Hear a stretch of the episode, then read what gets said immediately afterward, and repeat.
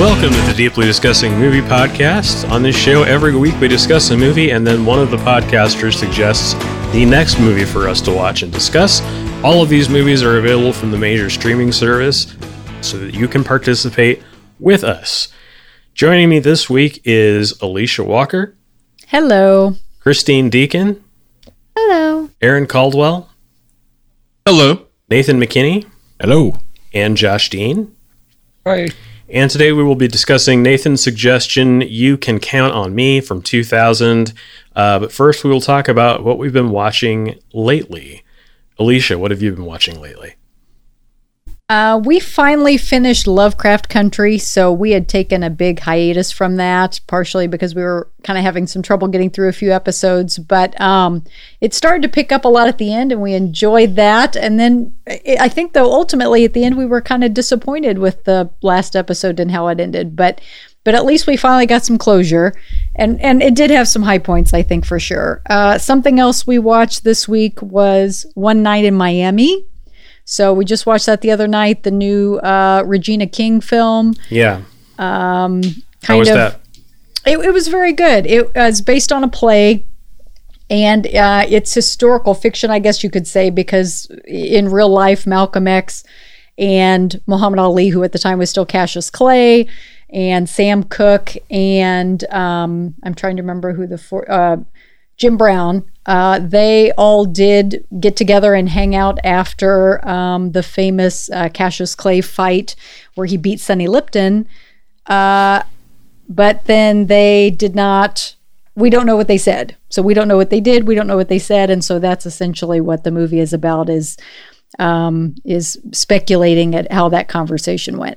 So it's the opposite approach as Zodiac, where they didn't show you anything that they didn't know for a fact was true. Definitely. Yeah. Right. But, but yeah, I thought it was really well done. Um, I'd listened to, after we watched it, um, a podcast that was kind of talking about it a little bit more and contrasting it a bit with the stage play. So that was kind of interesting to see how that was a little bit different. Um, the acting is great. I think that was... You know, probably the highlight of it is who they chose to be those four roles were uh, excellent actors. Um, probably Leslie most, yeah, Odom probably Junior most famous being Leslie Odom Junior But uh, and he was, you know, obviously he's a great choice for somebody like Sam Cooke. Um, and it makes sense that you know the acting especially would be so stellar with Regina King uh, being the director. But yeah, I think she did a great um, first first you know movie as a director. I th- thought it was a really good production. Right on. Josh, how about you? What have you been watching? Uh, I did, um, my one of my best friends does his um, birthday marathon every year, and um, we watched about twelve movies, all of which the elevator pitch for would sounds amazing. Uh, the actual execution of all of them kind of varies, but... Um, my uh, my favorite one uh, I saw was, uh, I'm going to mispronounce it, Tokapi? Tokapi, Tokapi. Uh, it's a heist movie uh, set in uh, like Istanbul. Um, P- exactly. Uh, Peter Ustinov's in it, and um, it is a really good heist movie if you like uh, if you like that kind of thing. Um, uh, another one I that was just worth mentioning is Reuben and Ed. Uh, it's Crispin Glover and Howard Hessman. Uh, oh, that's interesting. In the- yes, they uh, Howard Hessman is a self-help, uh, like he's part of a pyramid scheme, and he's trying to recruit Crispin Glover, but Crispin Glover only wants to go to the desert and bury his dead frozen cat. Of uh, course, so that is Sounds the entire about plot right. of the movie. Yeah. Was it written by Crispin Glover by any chance? It, it, it seemed like I would have put money on it that it was, because it is a very Crispin Glover movie. Have you seen um, any of his films? I've only heard by reputation, yeah. Oh, man. Um, yeah. uh, so, but yeah, this is just a taste of it. Uh, but yeah, uh, I can't recommend that movie, but um, it was it was an interesting watch, that's for sure. Yeah, it's his movies are like if uh, Miranda July and David Lynch got together and decided to get extra pretentious. That's a Crispin Glover movie. All right. Well, is there a is there a for instance? Like, I, I don't know of any movie that he directed. Oh, I'd have to look on IMDb. Um, but I've like I've sent clips of, from stuff that he's made to people and trailers and things like that to people, um, just for the laughs, because he makes some really goofy, awful, awful shit. So, Aaron, what have you been watching? Uh, recently watched the movie the the Wolf in Snow Hollow. Okay. Uh, it, it was pretty good. Um, listed as horror comedy, but very dry humor. Um, pretty solid werewolf movie. Um, I, I definitely suggest people give it a watch if they if they like uh, the horror genre. Um, outside of that, gosh, what have I been watching? Um, not much really. That, that is about it in the movie for tonight. Well, the Crispin Glover movies, um, I looked up here, uh, that he's directed. He did a movie that he wrote and directed called What Is It? That's amazing. And then he did a, a semi sequel to that movie called It Is Fine. Everything Is Fine. Um, and he's currently in post-production on what IMDb is calling Untitled Crispin Hellion Glover Project. Because Crispin Hellion Glover is what he goes by now. Wow. It's not quite the same oh, ring as John Cougar Mellencamp, but I guess it's his version. Why didn't he just go by Willard? Yeah. Uh, Christine, what have you been watching? Um, well, I recently watched this documentary. Uh, it kept popping up for me on Amazon because I'd been watching a bunch of random documentaries, and it's called Author, the J T Leroy Story. Okay. Um, and I had never heard about J T Leroy. Apparently, he was uh, an author in the late nineties that was very popular and, like, hung out with a bunch of different celebrities and stuff like that. And so I was like, okay, that sounds interesting. And it was fascinating because it was a persona created by a woman. Mm-hmm. Uh, turned out to be just another woman, like, putting on an act, sort of. And it, like, caused, like, this huge scandal in the writing community and among a lot of different people, and there was a movie based on one of her books uh, that came out called "The Heart Is Deceitful Above All Else" or "Above All Things," um, that Ozia Argento directed. Oh wow! Okay. Um, so I ended up watching that too, and it was really good. Sweet. So. Yeah. That sounds like it's worth checking out. Yeah. Um, I have been rewatching The Shield. Um, I got the complete series on Blu-ray and uh, am watching it. I've I've made it more than halfway through it, and I, I just started it this week. So, uh, but I've also been rewatching every episode that has a commentary track, which is roughly half at this point. Um, and then uh getting into the special features, uh, particularly with seasons three, four, and five now, they've done uh, feature-length documentaries on the finales of those three seasons. Um, the third season finale, I think, is is the documentary of the third season finale, I think, is the best so far because they actually start in the writer's room. And so you're watching the writers come up with the ideas. You see ideas that don't make it to the screen or ideas that make it to being shot and then cut and editing, um, a bunch of stuff like that. And so it really kind of gives you the the uh, soup to nuts, if you will, of how a Shield episode gets made and how a season finale, you know, which is usually one of the high points of their their seasons, comes out. So uh, I love that. I've really been enjoying uh, rewatching that yet again, and it's a highly recommended show.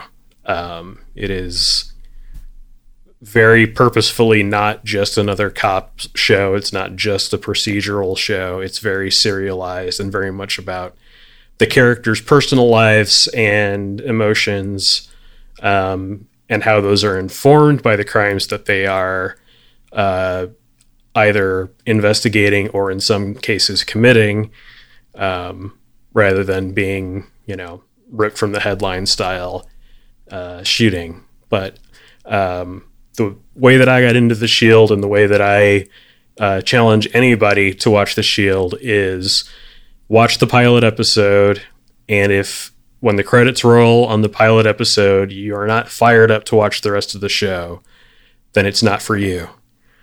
But pretty much everybody that's taken me up on that challenge has said, yep, you're right, I'm now watching all of this. Um, so that's, that's mostly what I've been doing. Nathan, how about you? Uh, so I did wrap up. I started watching uh, Pure last week. Uh, I did wrap up watching that series. It's just six episodes. Uh, I really enjoyed it, though. Um, H B O Max had terrible sound on a couple of the episodes. Sounded like it was coming through like a tunnel or something. But um, the soundtrack is really good of the music, um, and I enjoyed uh, in general what that was. It's uh, basically, I'll, I'll repeat what that was real quick. It's about um, a woman who moves to London to get away from issues that are going on in her head, um, and she discovers what those issues are. I don't want to get into too much detail, but it, suffice to say, she sees a lot of pervy things and she doesn't want to, and it's pretty stressful for her. So uh, she's a little off kilter in general anyways. It's well cast, that kind of thing. Uh, the other thing, I uh, watched a couple of movies. Um, one was A Matter of Life and Death, which is an old uh, Emmerich Pressburger, Michael Powell movie, which wasn't as good as I was hoping. And then um, I finally bothered to watch a movie my parents have been recommending for a long, long, long time and got to almost the whole thing. Music uh, Man? Togo. Oh, okay. Uh, I don't know why they recommended this one to me. Uh, maybe because it's a dog movie, but I really didn't like it. And maybe I'm they just, just hate it you. At that. I don't know. Like I said, I, you know, and actually I quit thirty minutes sort of from the end because I was like, it seemed like it ended. And I'm like, you know, this is just going to be mushy, mushy, make me want to cry dog stuff that yeah. is really by the book. And I'm not impressed. So I'm leaving. So that's one of those ones I would download and speed up in V L C so I could watch it at like one hundred twenty-five percent. The yeah. only thing that Just I thought might drill through make, it.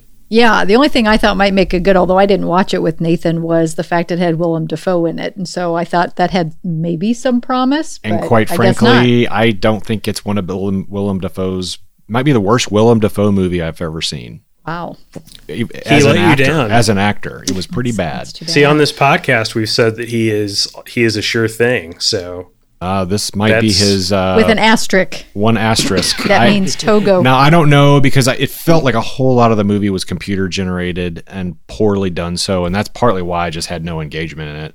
Um, I think maybe he was talking to dogs that weren't even there, maybe. Who knows? Um, it just, I, that sounds great. Just, actually, I don't know. I, Willem Dafoe talking to dogs that aren't there. That sounds uh-huh. like a movie I would watch. Check I mean, if, if there's Disney a highlight Plus. At all, I mean, the lady who's playing his wife, and I can't remember her name right off the top of my head. Um, but it's like maybe the second or third thing I've seen her in. She's actually pretty good in it. I, I enjoyed her. Uh, but that was about it. I, I just thought it was kind of a lame movie overall. I mean, the most painful Willem Dafoe experience I've ever had is an- still Antichrist. So, mm. this has got to be better, worse than that. Got to be worse. It's worse than Antichrist? Well, yeah. I haven't seen Antichrist, but Dale, oh. we have to check it out. Uh, you may have to. Maybe, maybe you take the Togo challenge, and I'll take the Antichrist challenge. We'll come back. Well, I think you know what you're getting with Lars von Trier. It's a yeah. we can't have nice things movie. Um, so. That, that's kind of how he rolls, but and yet uh, I like him, so it's probably a good good shot. I'll like it. Yeah. Yep. Um, so uh, our movie suggestion was You Can Count on Me. Uh, it was suggested by Nathan. We all watched it, um, and we it, we came up talking about it because we were doing Zodiac, and we were kind of talking about um, where we first sort of noticed Mark Ruffalo uh, along the way, and then Nathan, you said that Uh, I, well, I just assumed everybody had seen him from that, because that was about the earliest I re- ever remember noticing him. Yep, uh, that's how it and, came about. That's how nobody it came else had up. Seen it. I was like, what? I think there was one other person on that night that had seen it. Um, I've seen it, but and that might have been that might have been you, and Maybe. that might have been it. So, um, for the rest of us, uh, Aaron, what did you think of You Can Count on Me? You know, it was uh It was a pretty decent movie. Uh, I struggled to stay involved with it, but I don't think it was a fault of the movie. It's just I've got a lot going on. Um, but the the cast was great. The the performances were pretty good. Uh, I love Laura Linney, and, and Mark Ruffalo is pretty great. And you got Matthew Broderick in there. You really couldn't ask for a better cast. Um, I, I really liked that there wasn't an an overarching problem that they were trying to solve. It was just kind of like these people were living their life, and their their lives collided in different ways, and and then you know they dealt with the fallout. It was it, it was interesting. Uh, definitely one I will try to watch again and give it my whole attention. But I, I enjoyed it. All right. Josh, how about you? Yeah. Um, this is, I've been wondering how to talk about this movie all day um, because I enjoyed it too. But it's a slice of life. It's one of those little, you know, let's follow some characters for a brief period of their lives and dip in and out. And um, uh, like Aaron said, the performances were top notch. The casting I thought was great.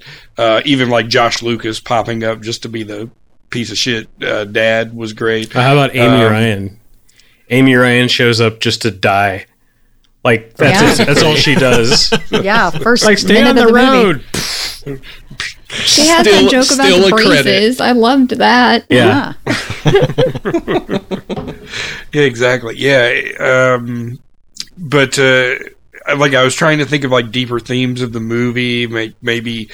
being too tethered to your hometown as opposed to being not connected to your hometown in any way, and the problems both of those things bring up. Um, but, uh, you know, being from a medium-sized town, I couldn't entirely relate uh, to, like, everybody knowing everybody else's business. Um, but, uh, yeah, Ruffalo was great. I can't, I'm shocked I hadn't seen this before, um, but I really enjoyed it also. Yeah. Um, yeah, I actually wrote down in my notes, like the first note that I wrote was like Amy Ryan. And then my next note was dies immediately. Uh, so, uh, Christine, what did you think? I thought it was really good. I, uh, from the second that she asked him, like, when was the last time he's been to church, I got a little bit of like, oh, it feels like I'm visiting family. uh, but then like you, you get past that and it's like, okay, it's not just about like that. And it was really good. I loved the soundtrack. I love Steve Earle and I love Loretta Lynn. So it was a really great soundtrack and everything. And the characters were great. Yeah. Yeah. I, um, I was pretty happy with the story. I liked the fact that it wasn't a a typical three-act structure story, and I think they kept the the momentum was so good, the pacing was so good with the story that it kept you engaged the whole way through. Um, I think a lot of credit for that uh, should go to the editor, Anne McCabe. I think the editing is just wonderful, because there are scenes in this movie that are like twenty seconds long and they need to be in the movie. And with other people in the editing room or another director, they would make a whole, they would make a three minute scene out of it. And this just laser focuses in on this one piece of information you need to know and, and moves on to the next thing. And um, particularly after um, listening to commentary by Sean Ryan and the people that work on post-production for The Shield, it's like that's sort of their thing too, is, you know, it's rare that a scene on that show ever goes more than a couple of minutes, and a lot of them are twenty seconds or less, but a whole bunch of information gets conveyed in that very short period of time. Um, she went on to edit um, Kenneth Lonergan's other films, um, and also has just like a host of uh, uh, editing credits where you'd be like, oh, wow, she edited all of that. Like, she edited the uh, Tom Hanks Beautiful Day in the Neighborhood, and uh, the Can You Ever Forgive Me movie with Melissa McCarthy. Um, so I, I was really impressed with the with the editing uh, from that standpoint. Um, I like that the um, that they don't have they don't like single out, you know, one person as being the flawed person and the other person is the like perfect version. But they also don't make a huge deal out of the fact that Laura Linney's being kind of a hypocrite. Like, it's there, it's there in the subtext, but they don't hit you over the head with it. Like, he's not confronting her so much with it. He maybe says a line or two, you know, about having an affair, you know, while telling him what to do with his life and that sort of stuff. Um, but yeah, it, it held my attention all the way through, and, uh, uh, felt like it didn't, uh, it didn't ever quite come to a point where I felt like everything had been resolved or everything was okay, but it still felt like, you know, however long this was, like the week in these people's lives, um, that all of it came together. Uh, Rory Culkin was hit or miss. Uh, he had good scenes. He had bad scenes. Um, Laura Linney's Laura Linney. She's always great. Um, Mark Ruffalo was great. I felt like, um, they used, uh, you know, for, for an early performance from him, they used a lot more of his range than he had been using in other movies by that point.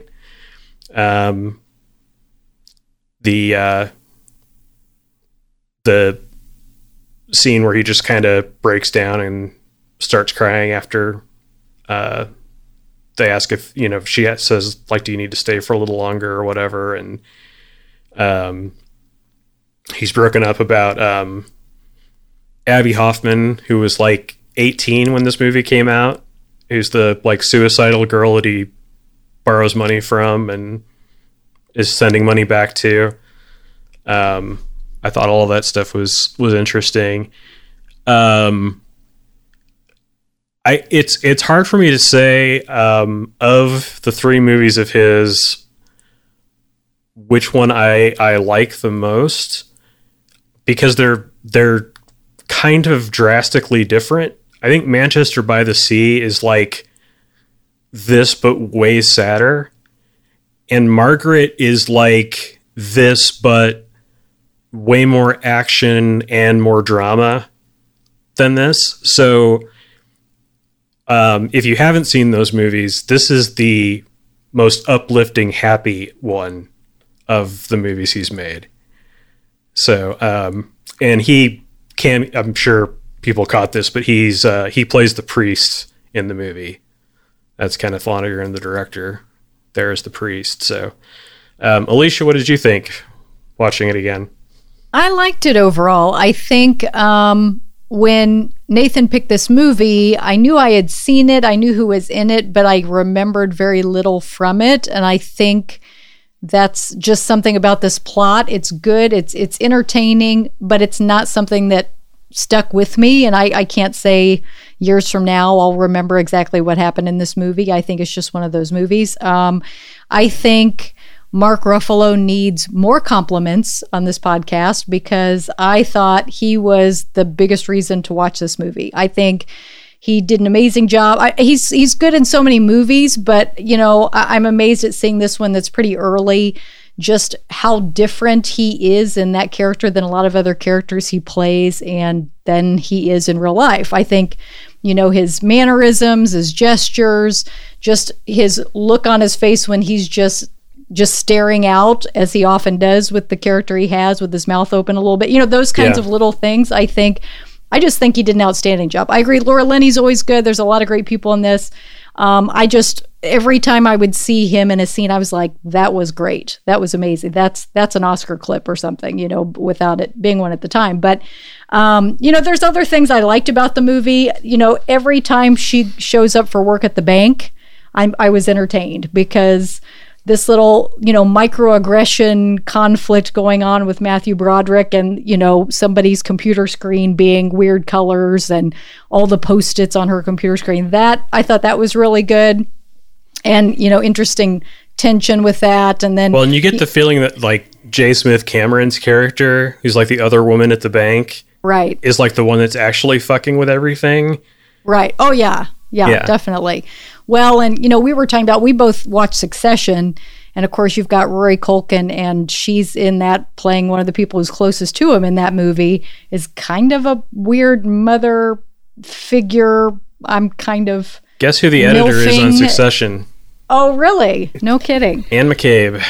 No kidding. Well, it's a family affair. So, um, yeah, so I, I really like the bank scenes. I, you know, some of the... Matthew Broderick was good, but I mean, I wasn't really watching it for him. It was, you know, more about this little side thing happening. Um, but yeah, I, I mean, for me, it was it was a great Mark Ruffalo movie, and that's what I got out of it the most. I enjoyed it despite Mark, Matthew Broderick. Yeah, I I kind of hate him in in movies oh, anymore. Okay, all I, right. I, like Ferris Bueller's like the only uh, exception. I'm I'm not a big fan of his otherwise. Yeah, um, I think this one came out really close in uh, with Election, and it seemed like he's basically playing the same character to a degree. But I remember that was like the first two adult roles I felt like he really took on that I was like, okay, he's a full-on adult now. Yeah, I think uh, after he killed some people, he kind of went on on on pause as far as his acting goes. Uh, he's kind of the same in everything now. Um, it wouldn't. Talk about Biloxi Blues? No, in real life, Matthew Broderick killed some people in a car accident. Oh, um, that's too bad. Oh, part of his so, history I didn't know. so, um, yeah, so he's he's not quite as as there anymore. Um, but like, I could see this this bank manager walking out and becoming Inspector Gadget without a problem. Like, it's. He just plays the same guy in everything. So, uh, as it is uh, tradition on this show, what the hell, Nathan? What's with this movie? Why uh, did you suggest w- this? Well, I haven't probably seen this in probably fifteen years. Um, I've had it on D V D all this time, and I think I watched it with the commentary lovingly way back then, and it's been a while. Um, I remember loving it back then. Um, I couldn't remember... precisely why I loved it, aside from I remember the two core performances were just really top top of their game, really. In fact, I, I think this is really pretty high up there for Mark Ruffalo. I mean, he's he's showing a lot here uh, real early in his career, and I, I think kind of like what uh, Alicia said, I like the fact that he can kind of play this like guy who's not the sharpest tool in the shed, but he doesn't play it dumb. Like he's playing, there's something about the way he just kind of pauses to listen before he reacts and then doesn't say the smartest thing, but it still sounds smart from him. There's, there's, there's an intelligence behind it, but it's not the str- strongest intelligence. Anyways, I think he does that super well. Um, yeah. There's the scene where they, they go to lunch the first time and yeah. he's like in a ratty t-shirt and she's kind of dressed up and he's commenting on that. And uh, he says, "This is the haute cu- cuisine of garments." Mm-hmm.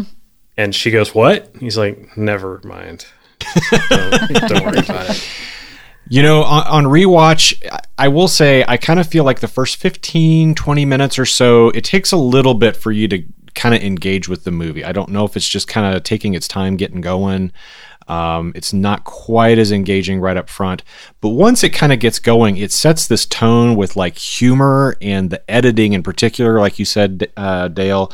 I mean, there's, there's a scene where she goes in, I, I think, especially when you talk about the Matthew Broderick and her stuff, uh, in particular, uh, there's a scene where she goes in his office, closes the door, and then you don't see anything happen. And then you walk out and she's walking out and she pulls the twist out of her underwear. And so, you know, something went down.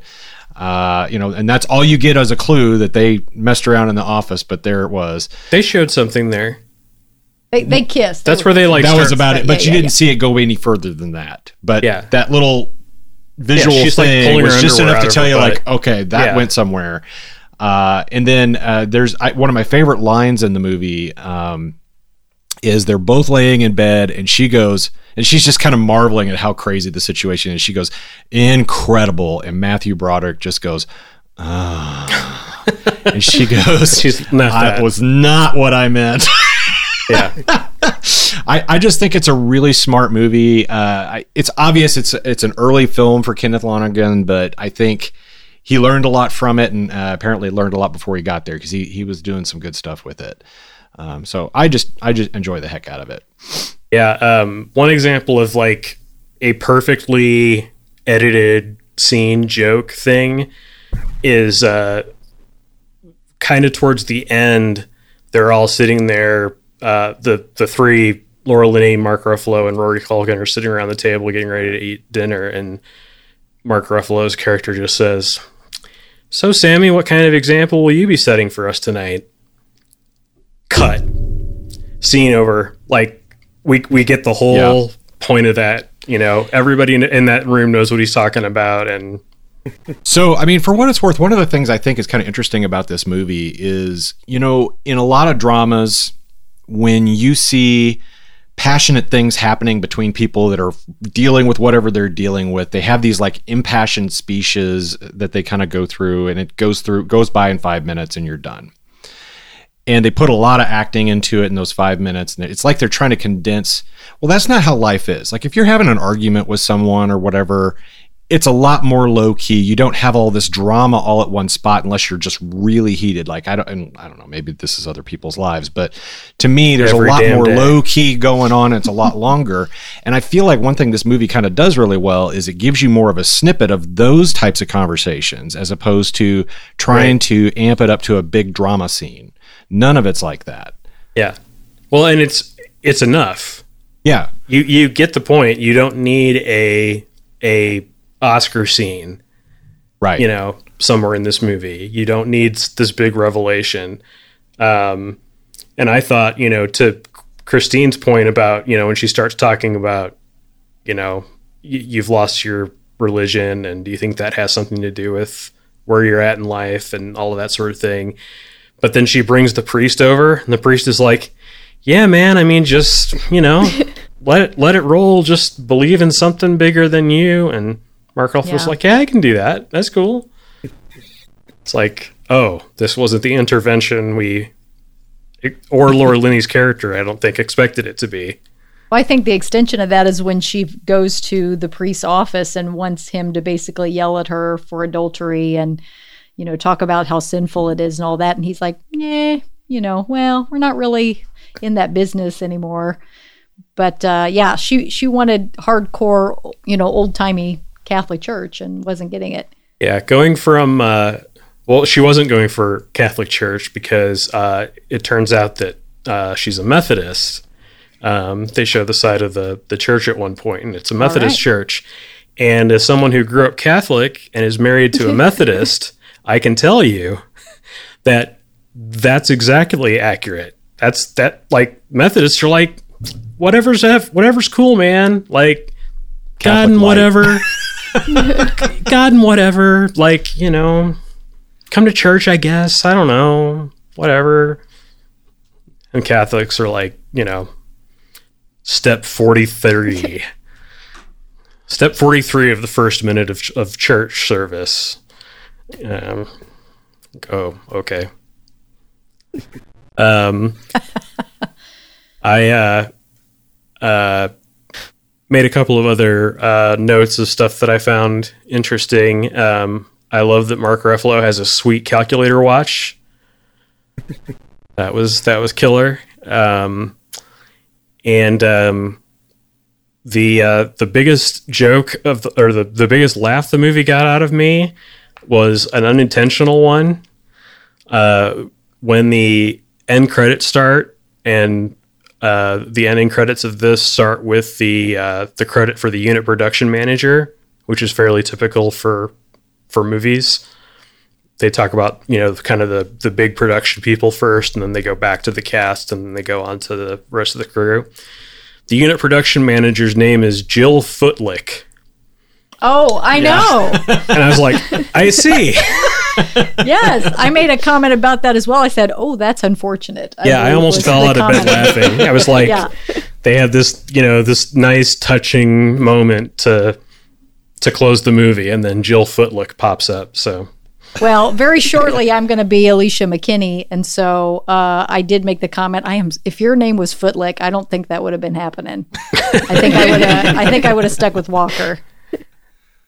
Yeah, definitely. Yeah. Well, and Walker Footlick is even funnier. Oh God. Yeah, you definitely should have hyphenated.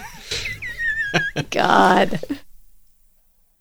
Um, the joke of the movie to me, uh, and this was a very wackety schmackety joke, um, when she calls Bob and is like, "What are you wearing?" and he's like, "Mom." Uh, that, God, that was good. Yeah, that up. was yes. good. Yeah, yeah. Bob, played by uh, John Tenney, who I don't know if any of you guys uh, recognized him or, or were familiar with him, but he was uh, the main love interest on.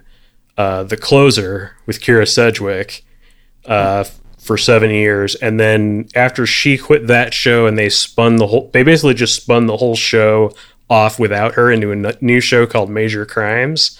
Um, he was in a bunch of that as well. But uh, so when he showed up on the screen, I was like, that looks like a really young version of Fitz from The Closer, which I had watched. And there's like, I don't know. There's like one hundred eighty episodes of him in that role. So between the two shows, it's like, uh, I, I think between the two, there's eleven twenty-four episode se- seasons. So Ooh. I like long shows. I, it's one of my mm-hmm. things. So um, as far as recommendations um, based on this, you know, if you saw this and liked it, or, um, Uh, you know, or wanted to wanted to dig in more. Uh, I I got little tinges of Richard Linklater in this movie. I felt, and and of the three of Kenneth Lonergan movies, this is the most Richard Linklater-ish. So if you want to watch like the Before trilogy or or something along those lines, kind of from the same era. Um, those are out there, but I think the movie that I would recommend to people most is Margaret, especially now that you can see it with the director's cut. Um, there's a two and a half hour version of it that is the theatrical version. And if you go to H B O Max and find that version, in the extras, there is the three hour and seven minute director's cut version of it. Um, The story behind the making of that movie may be more interesting than the movie itself, but it's still a very, very good movie. Um, it's why Kenneth Lonergan took like six years between Margaret and Manchester by the Sea to make another movie. Um, he was kind of unhirable for a while because he and the studios battled so hard on Margaret, and uh, really let uh, Anna Paquin down because uh, she probably should have gotten a uh, an Oscar nomination for her performance in Margaret. She's fantastic in it. By the time it came out, it was like, wait, how did they get twenty-two-year-old Anna Paquin in this movie? She's like thirty now. Like, how the hell did they do that? But it's because the movie took so long to come out. So, um, you guys have any recommendations, movies this sort of reminded you of? I kind of thought um, there's something about the tone kind of reminds me a little bit of Lady Bird. Um, yeah, I can see that. It's it's a totally different story, obviously, but it's still kind of just, it, it's not over the top. It's just kind of slice of life sort of deal. Yeah, I felt Lady Bird's a lot more, I, I guess because it's... Uh, more fo- focused on Saoirse Ronan, that it's a more kind of a more focused story.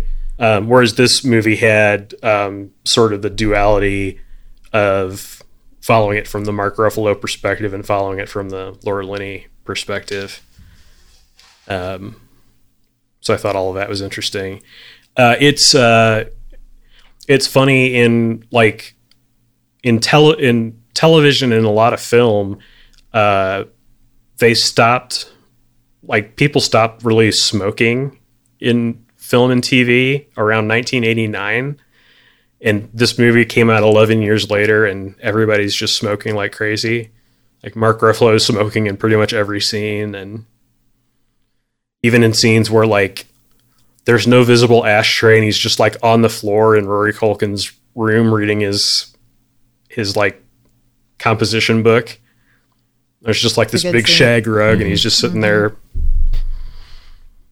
So, I would suggest. Um... There, there's a few movies. Uh, one, Manchester by the Sea, uh, which I, I thought was really well. I good. feel like Very that goes without saying, um, because that was a Best Picture nominee, and probably a lot of people that would have liked to have seen that movie have probably had the chance to. I, I figure at this point, um, if you haven't seen Manchester by the Sea, it's on purpose.